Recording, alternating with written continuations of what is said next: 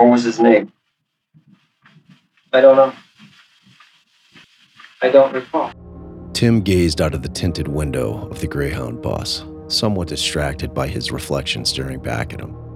Yet the feeling of excitement that he felt fluttering around in his stomach could not be tempered. His eyes darted back and forth as he tried to take in as much as he could of the towering and glowing buildings that surrounded him. He had never seen such a sight, especially in his hometown of Glenwood, Iowa.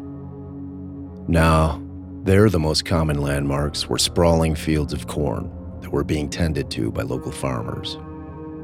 Tim's spectacular visual tour of Chicago was rudely interrupted as the bus pulled into the station. He had been on the bus for hours, as he was coming from visiting his aunt up in Michigan for the holidays. The bus was packed with people who were coughing, snoring, or tending to their crying children. He was more than ready to get some fresh air and stretch his legs. His final destination was still hours away, and he was starving. The bus would not be departing from Chicago for a couple more hours. He would walk around the city a bit to see if he could find a place to grab a bite to eat. As he walked through the station, he spotted a bank of lockers.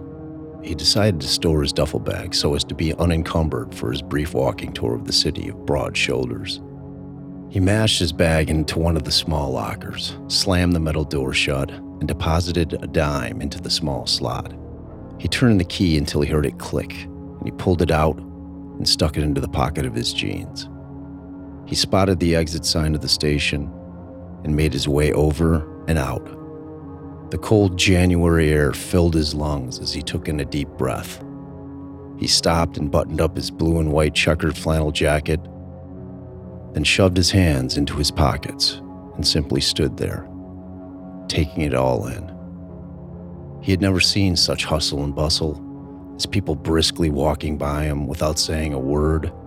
He couldn't believe how alive the city was at this time of night. It was sensory overload. His mop of dirty blonde hair was mussed by the cold, stiff breeze that seemed to be swirling around him in circles. Yeah, he was definitely out of his element. After all, he was just a farm boy from Iowa. He looked down at his waist at the oversized Model T belt buckle he was wearing. There was no question about it. He stuck out like a sore thumb amongst the men in fedoras and gray and black overcoats that seemed to pass him by in a seemingly never ending stream of humanity. He looked up at the street sign affixed to the light pole and read it to himself, and then said it aloud before leaving to explore for a bit Clark Street, thinking that would help him recall if he got a bit too far afoot. He gazed across the busy street and spotted a tavern and thought a beer sounded like a wonderful idea. But he doubted very much that they would serve a 17 year old kid who looked like he had just fallen off a tractor. As he continued to check out his surroundings, a green Oldsmobile station wagon was slowly approaching, as if the driver was intending on parking. The car slowly crept forward, finally coming to a halt directly in front of him. He bent over slightly at the waist so as to be able to see inside of the vehicle. He peered in and saw a heavy-set man in a brown leather jacket leaning over towards the passenger side door, his arm moving in a small circular motion. The window began to retract into the car door. Hey kid, you lost or something? Tim chuckled. Not exactly. I'm uh waiting on my bus to leave. I've got a couple of hours before we take off. Say, uh, do you know anywhere I can grab some food around here? The man replied, Sure, I do. Hop in and I'll give you a lift. Shit, maybe I'll even join you. I'll drop you right back off here when we're done. Tim looked at the man. Really? Thanks, man, because uh, I have no fucking idea where I'm at. I'm not from around here. Come on, get in. You're letting all the cold air into my car. Tim stepped off the curb and reached for the door handle, hesitating briefly as a feeling of uneasiness had surfaced in his gut. But his mind won out. I'm starving and I'm cold, and this guy seems nice enough. And with that, he reached out to press the button on the door handle and pulled the car door open. He slid into the passenger seat and pulled the heavy door shut. He looked over at the driver suddenly feeling overwhelmed with nervous anxiety. He sensed something was off, either with this guy or this situation, something. He looked over at the man, his face covered with two day old stubble, his hair oily and unkempt. He noticed a badge on the bench seat between them. You a cop? The man flashed a toothy grin and said, Nah, kid. I definitely ain't a cop. January 2nd, 1972 would be the last time that Timothy Jack McCoy, born May 14, 1955, in Council Bluffs, Iowa, would ever be seen by those who loved him, or anyone else for that matter, ever again. He was John Wayne Gacy's first victim, and yes, he most certainly had a name.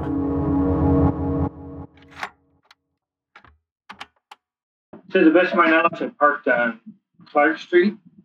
And then after parking on Clark Street, I got out I was walking around.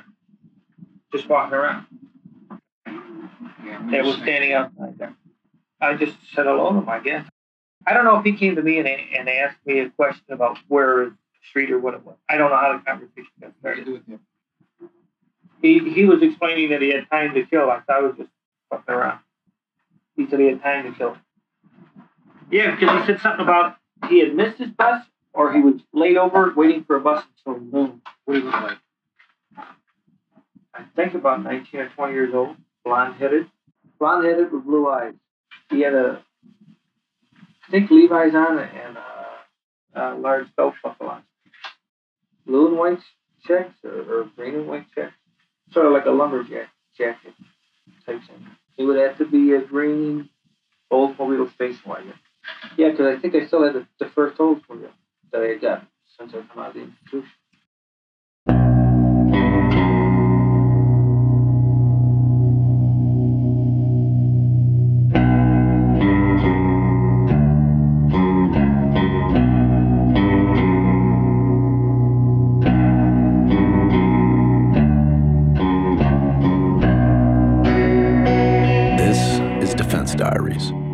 I'm your host, Bob Motta, and this is episode 12. Terminus a quo. We left off last episode with Gacy being charged with the abduction and murder of Rob Piest. He'd already been in custody stemming from the weed bust. Shortly after he was arrested, he was taken to the hospital after he feigned having a heart attack. Was kept at bay there for several hours while the Des Plaines police raced to get a warrant to gain access to Gacy's house for the second time during the 10 days that Gacy was being investigated. He was formally charged while still at the hospital, and then was transported back to the station to be processed with regards to the upgraded charges. Now, at this time, Amirante was not at the hospital with his client, nor was he at the police station waiting for Gacy to be brought back for questioning. We have no clear understanding of where either Amirante or Stevens, his other lawyer at the time, was during this time frame. But we do know that the Des Plaines police saw this as a golden opportunity to take a run at Gacy to see what he'd give up. So they initially did not call either of his lawyers to let them know that their client had been charged on the Piest case. The fact still remains that in light of the absolutely unbelievable disclosures made by Gacy to both Amirante and Stevens in the early morning hours of the 21st, and that both attorneys clearly believed their client to be at the very least mentally unstable and at worst the most horrific killer in the history of the United States at that point, that they left Gacy twisting in the wind by not being an eye shot of him from the moment that he was arrested at 12:15 p.m. and for every moment thereafter is absolutely unbelievable. Amirante stating that he advised his client to shut his mouth on multiple occasions when he was in the station at around 3 in the afternoon is simply not sufficient in terms of protecting his client from himself and from interrogation. Because at that time, Gacy was officially in custody. And once a defendant is in custody, he or she is fair game to be questioned by law enforcement up until the moment that that defendant or their lawyer asserts their rights and informs law enforcement that they will not be giving any statement without their lawyer being present. Here, that did not happen until it was simply too late. Actually, it never happened, because after Gacy waives his Miranda rights and makes incriminating statements against himself in the first interrogation with Albrecht and the boys, Amirante and Stevens during the next four statements allow their client to speak freely to the police. And at that point, the die is cast, and there is no hope of being able to have any of these statements suppressed in the future.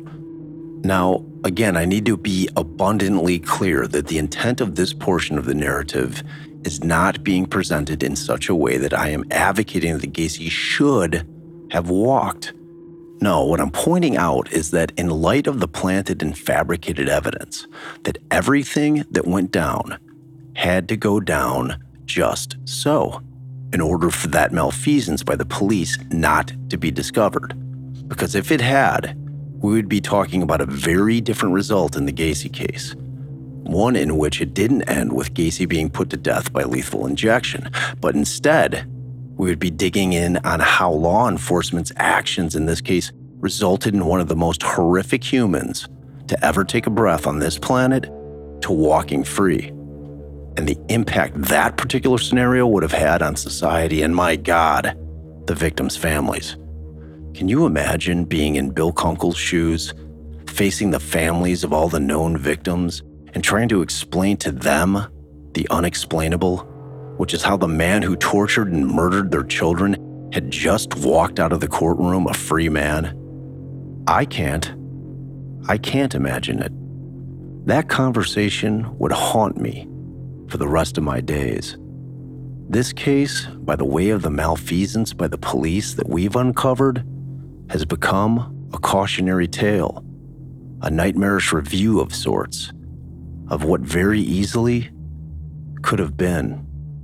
But before I can just run through the whys and the hows of just exactly how close the case against Gacy was to falling apart at the seams, and I know you're probably asking yourself, but Bob, they found 27 bodies buried in the crawl space, and the creep confessed. How the hell could the case have fallen apart? Well, I'm glad you asked, because it's your favorite time, and it's my favorite time. It's Constitutional Law 101 time. So, we all know that the founding fathers drafted up the Constitution and got it signed in September of 1777. In June of 1778, the document became the official framework of our government, as it had finally been ratified by nine of the 13 then states that existed. This, as you can imagine, was no easy task because they were literally forming a new government, which included everything we needed to have in place in order to form a new country. Just think about the issues that we as citizens bicker amongst ourselves about today, and try to imagine the level of debate that occurred when they were trying to figure out the whole damn system of government. So, obviously, there were items that were not contemplated during the original drafting of the Constitution that they realized had to be included. And those additions to the Constitution were called amendments. And the first 10 of those amendments were called the Bill of Rights. So, in December of 1791, those were ratified. And on that day, our rights as citizens of this country were born. Now, I'm not going to torture and bore the shit out of you going through all of the amendments one by one. Instead, I will focus only on the ones that are relevant to what's at hand here, and that's the fourth, the fifth, and the sixth. You should walk away from this podcast understanding that when a defendant is freed from prosecution of the crime that they are alleged to have committed based on a motion to suppress or a motion to quash, that it was not based on a technicality, but instead was based on a constitutional violation of that person's civil rights. Defense motions challenging police conduct that took place during an arrest are an absolute necessity. Defense attorney's primary function to make sure that when law enforcement is investigating and ultimately arresting a person for a crime that they allegedly committed, that they did not violate that person's constitutional rights in order to do so. Defense attorneys, without question, police the police. Plain and simple. The Fourth, Fifth, and Sixth Amendments are the only protections we have as citizens that stop us from living in a totalitarian police state. So when you see a bad guy walk next time, and you hear that he walked because certain evidence was suppressed, and you think to yourself, shit, the cops fucked up, instead of, shit, they got off on a damn technicality, well, then I've accomplished my mission. Okay, I've stepped down off my soapbox. So the Fourth Amendment states the right of the people to be secure in their persons, houses, papers, and effects against unreasonable searches and seizures shall not be violated, and no warrants shall be issued but upon probable cause, supported by oath or affirmation, and particularly describing the places to be searched and the persons or things to be seized. Everything I just read to you should be ringing bells left and right. We have dug in on literally every aspect of the fourth thus far during the podcast. The searches, the complaints for warrant, the specificity required in the warrants, the penalty for violating the provisions of this amendment, suppression of the evidence that was illegally obtained. The fifth reads like this. No person shall be held to answer for a capital or otherwise infamous crime unless on a presentment of indictment of a grand jury, except in cases arising in the land or naval forces, or in the militia service in time of war or public danger. Nor shall any person be subject for the same offense to be put twice in jeopardy of life and limb, nor shall they be compelled in any criminal case to be a witness against himself, nor be deprived of life, liberty, or property without due process of law, nor shall private property be taken for public use without just compensation. So there's a lot of rights established in the Fifth, but what we are concerning ourselves with is the right against self incrimination. When you hear about people pleading or taking the Fifth, this is exactly what they are speaking of. What this right established is the right of an arrestee to shut the fuck up. They cannot be compelled by law enforcement to make a statement against themselves. So, this particular portion of the amendment needed some fleshing out. And like all statutes, which are the actual written laws, it took a case that was prosecuted, a defendant that was convicted, and a lawyer that filed an appeal, essentially arguing that the Constitution was violated by the police, and then a higher court agreeing or disagreeing with that lawyer about the issue at hand in order for the fleshing out to take place. When an appellate court or the Supreme Court clarifies an issue of law that has not been previously clarified, it is called setting legal precedent. Remember that every word in a statute is up for debate. It's a matter of interpretation. And what lawyers actually do, in a nutshell, is argue how those words should be interpreted. So prosecutors argue on behalf of the government that the words contained in statutes should favor the state or federal government, while defense attorneys argue that those very same words should favor the citizens. So the case that did exactly that for the Fifth Amendment was Miranda versus Arizona. In 1966, Miranda was arrested in his home and was taken back to the station where the complaining witness picked him out of a lineup. After the lineup, he was interrogated by the police for two hours, which resulted in a written and signed confession. At trial, the oral and written confessions were entered into evidence, which means that the jury was able to consider it when they were deliberating. He was convicted of kidnapping and rape and was sentenced to 20 to 30 years in prison for each count. He appealed it and went up to the Supreme Court of Arizona. They denied his appeal, stating that his constitutional rights had not been violated. His lawyer then filed for a writ of certiorari, which is basically applying for the United States Supreme Court to hear the case. They took it on. This case was argued, and the Supreme Court ruled. This is what they held.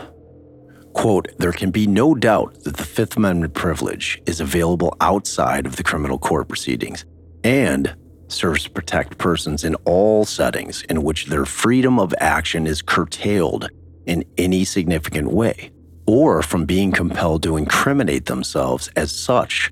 The prosecution may not use statements, whether exculpatory or inculpatory, stemming from a custodial interrogation of the defendant, unless it demonstrates the use of procedural safeguards effective to secure the privilege against self incrimination.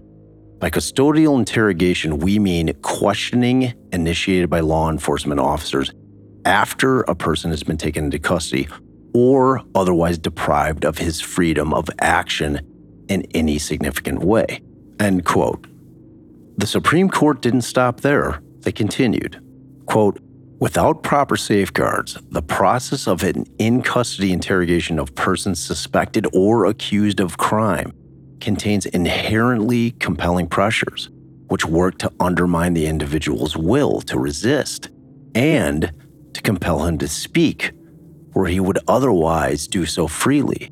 Therefore, a defendant must be warned prior to any questioning that he has the right to remain silent that anything that he says can and will be used against him in a court of law, and that he has the right to the presence of an attorney.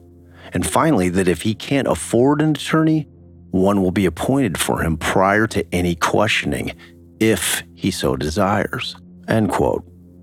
So there it is. That case became the law of the land in 1966 and has remained in effect ever since. So when you hear about a Miranda warning being given to someone in custody, this is what they're talking about, and that is how it came to be. Now, the overly broad Fifth Amendment has some rules that have to be followed by the police, namely, that they have to advise the accused of their rights before they can start grilling them. And if they don't follow them, the statement of the accused will be suppressed. Harsh penalty.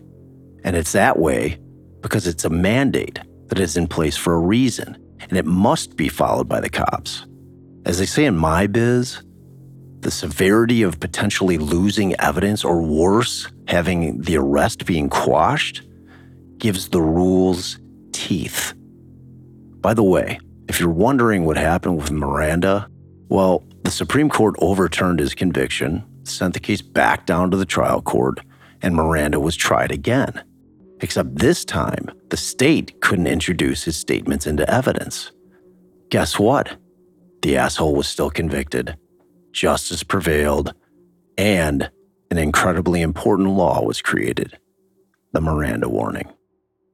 Finally, we have the Sixth Amendment, which states, quote, in all criminal prosecutions, the accused shall enjoy the right to a speedy trial and a public trial by an impartial jury of the state and district where the crime shall have been committed, which district shall have been previously ascertained by law, and to be informed of the nature and cause of the accusation, to be confronted with the witnesses against him, and to have compulsory process for obtaining witnesses in his favor, and to have assistance of counsel for his defense. Again, a ton of laws were set forth in this amendment.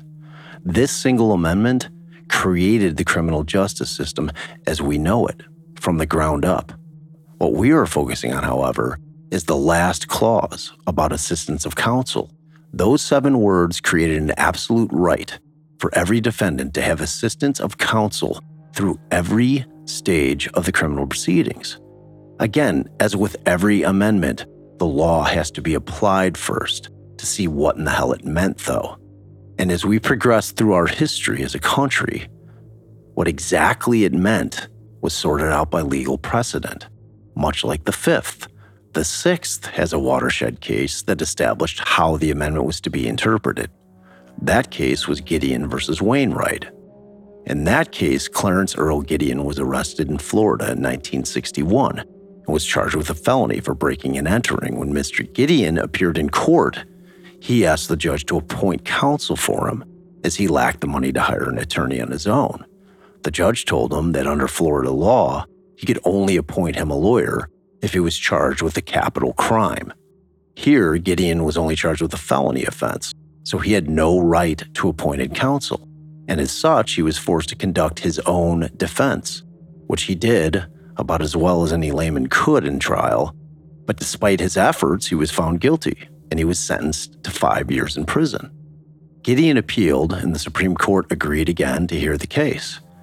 The court held that reason and reflection require us to recognize that in our adversary system of criminal justice, any person hailed into court who is too poor to hire a lawyer cannot be assured a fair trial lest counsel is provided for him. This seems to be an obvious truth. The right of one charged with crime to counsel may not be deemed fundamental and essential in some countries, but it is in ours.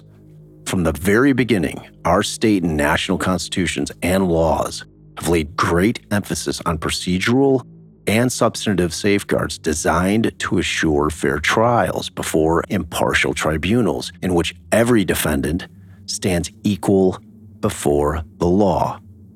This noble ideal cannot be realized if the poor man charged with the crime has to face his accusers without a lawyer to assist him. Lawyers are fundamentally essential to a fair hearing. Therefore, they must be provided to criminal defendants who cannot afford the cost of representation on their own. So Gideon did away with the defendants who had no money being forced to go into a court of law and defend their life and liberty at trial, having absolutely no idea what they were doing.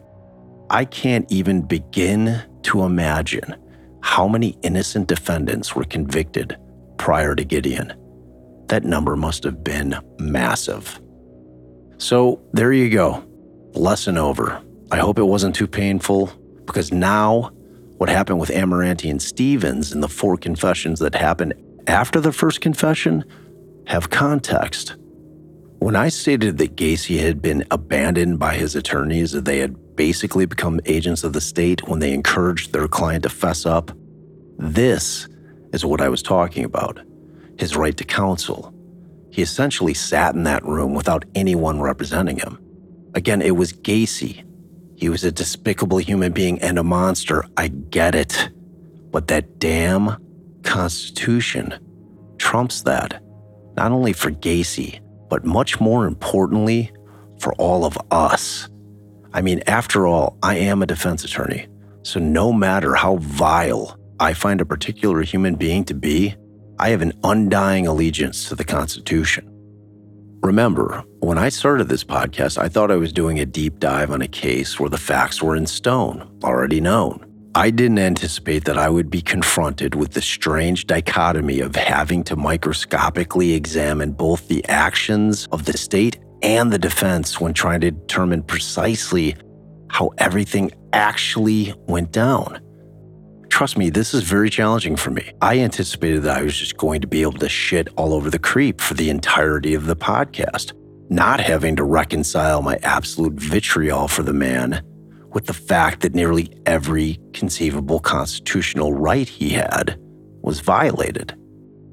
Now that you have all this knowledge about constitutional law, ask yourself this Would 24 7 surveillance by the police be considered to be depriving Gacy of his freedom of action in any way, thereby triggering the need for a Miranda warning? Granted, Gacy's freedom of action included stalking, grooming, and killing innocent young men, so we're thankful that he was under the microscope 24 7. But that's not the question I'm asking. What I'm asking is should he have been given his Miranda warnings at the onset of surveillance? I would argue yes, because he was essentially in police custody. Now, the entire reason of this exercise is going back to the point that was made last episode that when Stevens and Amirante let their client continue to confess time and time again after his initial statement, which made it impossible for them to be able to argue any of the above in order to suppress the first statement. It also took away their ability to be able to negotiate for, say, Gacy's life in exchange for information about the location of the victims that weren't buried on the property.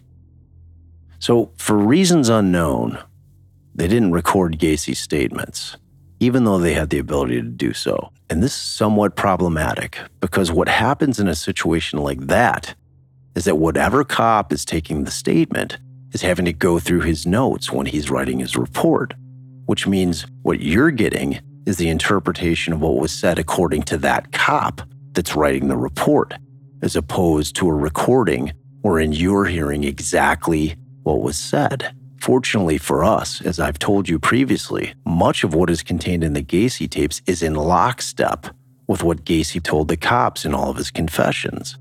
After all, it was these very statements that my father was reviewing with Gacy throughout the course of the recordings. Now, let's start digging in with what the creep told the boys of the Delta team in the early morning hours of December 22nd. This is the written report of Gacy's first statement, as it was heard by Mike Albrecht. Gacy was brought back to the Des Plaines police station from Holy Family Hospital at 22:30 hours on December 21st, 1978. Upon arriving at the station, Gacy was escorted to one of the security areas by officers Albrecht and Hachmeister. In the security room, Gacy was searched by a reporting officer. Gacy was then read his rights under Miranda and asked if he understood those rights. Gacy indicated that he understood his rights, was then given a copy of the Miranda waiver and asked to orally read each statement on the waiver and place his initials after each statement. Gacy complied and signed the Miranda waiver, also indicating the date and time, and then giving it back to the reporting officer. This was witnessed by officers Hachmeister and Albrecht. Hachmeister was then momentarily called out of the security room. The following is a summary of the statement and interview with John Gacy at the above date and time. Gacy then started speaking for reporting officer, and he stated that he knew it was all going to end ever since he spoke with his attorneys the night before. Gacy asked if we had been in the crawl space. Reporting officer answered affirmatively to Gacy. Gacy then said that's what the lime was for. Reporting officer asked him what was the lime for. Gacy replied the lime was for the sewage dampness. He then hesitated and said, What did we find there? Gacy then said he had four Johns and he doesn't know all the personalities. Reporting officer asked Gacy how many bodies are in the crawl space. Gacy replied that he wasn't sure how many bodies were in the crawl space. Reporting officer then asked Gacy about the boy from Nisson Pharmacy, if he was in the crawl space. He said no, he's not there, but he would have a hard time pinpointing where he is, but he could find it. Officer Hachmeister then came back into the room, joining John Gacy and the reporting officer. When Officer Hachmeister entered the room, Gacy looked at Hachmeister and said to him, David, I want to clear the air. I know the game is over. Lime was used to cover the smell of the bodies down there, and they've been there a very long time. There are more bodies off the property. Gacy then said he is a bisexual, not homosexual. Anytime Gacy did anything in sex, he did not use force. It was always by consent. He said he never forced anybody. He's not that strong. He's unable to fight with anyone, especially with his heart condition. Gacy then asked, Who else do we have in the police station? There are others involved. He was then asked how they were involved, directly or indirectly. Gacy answered, Directly. They participated in it. Wow, kind of a definitive statement about Gacy having help. I wonder who he's talking about. Interviewers then asked him who was involved. Gacy answered it was his associates, several of them. He then mentioned the names Rossi and Cram. Except he didn't mention another name. Gacy asked if Cram was there now. Before being able to answer Gacy, he asked how we knew the bodies were in the crawl space. We answered Gacy by saying that these are two officers who had not seen the search warrant. Gacy then looked directly at reporting officer and said, Mike, you know I won't be in jail for very long, and I won't spend a day in jail for this. When asked to elaborate what he meant by the statement, he just shrugged and did not say anything further. Officer Schultz entered the room with Gacy and officers Hachmeister and Albrecht and asked if he wanted to speak with us. Gacy answered Schultz by saying that there was a lot that he had to say to us. At this time, Gacy indicated that he was a little chilly, and all the parties immediately went into a warmer room. Officer Schultz asked Gacy if the Piest boy was in the crawl space. Momentarily, Gacy had a puzzled look on his face, and Albrecht mentioned to him, you know, the boy from Nisson. He then replied, Oh, I didn't know his name. No, he's not down there. He was asked where he is. He said he didn't know. I didn't transport. Gacy was asked who did. Gacy replied that he couldn't say, but you'll find out when Leroy gets here. He knows. I told my lawyers everything last night. Officer Hachmeister then told Gacy that he didn't have to speak to us unless he wanted to. Officer Albrecht then said, John, do you recall when your dad died? Gacy answered yes. He did remember. Albrecht said to him that you weren't able to go to the funeral, were you? Gacy replied that he wasn't able to go to the funeral, that the prison officials didn't tell him about it until after his dad was buried. Then he asked if it was around the Christmas holidays. Gacy replied that it was, and that it bothered him a lot that he wasn't able to go to the funeral. Officer Albrecht then told Gacy that this is why we want to find the Piest body for the family. Gacy then said the body's at a location about an hour to an hour and a half drive from here, but that you would never find it. Albrecht said to Gacy, Well, if you just tell me where it is, and if I can't find it, I'll tell you, John. And if I can't find the body, then you were right. Officer Hachmeister then asked Gacy if the body was above ground or if it was buried. Gacy answered that it was above ground. Gacy was then asked, How did he die? Gacy replied that they were all strangled. None of them were tortured. Gacy then specifically mentioned the Piest boy, saying that he put a cord around his neck and twisted it only twice when the phone rang. When Gacy went to answer the phone, Piest was still standing in the room. When Gacy returned, Piest was on the floor, and Gacy noticed that he had urinated all over himself. He also said that he noticed the Piest boy was convulsing, so he picked up the body, put him on the bed, and at that time, he said he felt that Piest was dead. Sergeant Lang came into the room where the interview was being conducted, and he told us to move to another room. All the parties involved went to another interview room outside of the secure area of the police station. Gacy told the officers that the conversation would cease in 15 minutes. Gacy was replied to by the officers that we haven't pressured you at all, have we, John? Gacy answers no. Everything that I've said has been voluntary. Gacy then mentioned Jack and said that Jack didn't like homosexuality. Officer Schultz then asked Gacy, but why death? Gacy replied, because the boys sold their bodies for $20. They killed themselves. Officer Schultz asked Gacy, how could they strangle themselves? Gacy replied, because of what they did. They put the cords around their neck. They killed themselves. Officer Schultz asked Gacy, Why didn't you bury them all in the house? You had a great plan. Gacy replied, Because of his heart condition. He can't dig a grave anymore. And also, because the basement crawl space area is full. Officer Schultz then asked Gacy, What did he do to the boys? At this time, Sergeant Lang entered the room and asked if we would stop the interview, that he wanted to speak with the officers. Gacy was left in the room and the interview was concluded. So there it is.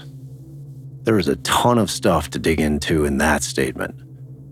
It's got just about everything that you could ask for in terms of a deep dive.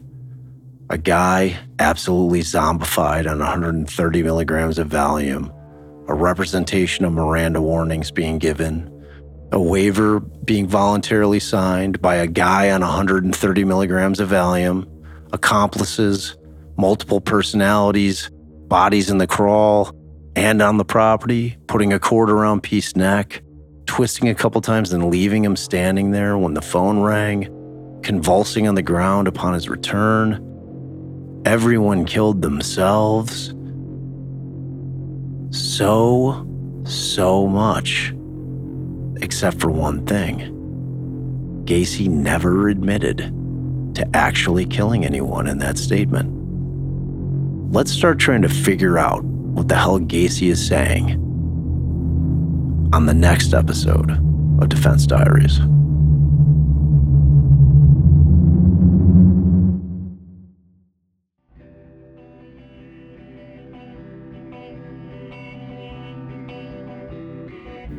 This podcast is sponsored by Podbean. Podbean is the easiest way to create your own podcast.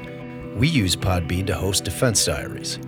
Download the free Podbean podcast app to start, record, and publish your very own podcast in minutes. Podbean provides everything you need to run your podcast, and you can record and publish episodes directly from the app on your phone. Download the free Podbean app today. That's P O D B E A N. Check it out. Okay, we know where the body's at. You know, know exactly where the body's at.